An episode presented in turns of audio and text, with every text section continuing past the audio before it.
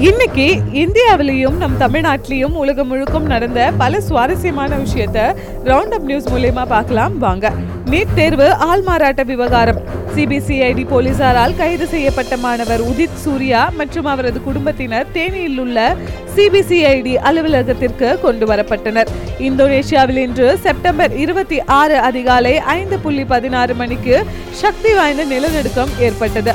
Richter அளவில் ஆறு புள்ளி ஐந்தாக பதிவான இந்த நிலநடுக்கத்தால் ஏற்பட்ட பாதிப்புகள் குறித்து தகவல் வெளியாகவில்லை. சென்னையில் பெட்ரோல் விலை ஆறு காசுகள் அதிகரித்து ஒரு லிட்டருக்கு ரூபாய் எழுபத்தி ஏழு புள்ளி பன்னெண்டாகவும் டீசல் விலை ஏழு காசுகள் அதிகரித்து ஒரு லிட்டருக்கு எழுபது புள்ளி தொண்ணூத்தி ஒன்பது காசுகளாகவும் உள்ளது. பிறந்த நாளை ஒட்டி முன்னாள் பிரதமர் மன்மோகன் சிங்கிற்கு பிரதமர் மோடி வாழ்த்து. மன்மோகன் சிங் நீண்ட ஆயுளுடன் ஆரோக்கியமாக வாழ்வதற்கு பிரார்த்திக்கிறேன் என்று பிரதமர் மோடி கூறியுள்ளார்.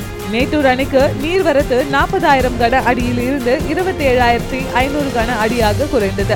இதனால் மேட்டூர் அணையில் நீர் திறப்பு இருபத்தி ஏழாயிரத்தி தொள்ளாயிரம் கன அடியாக குறைப்பு.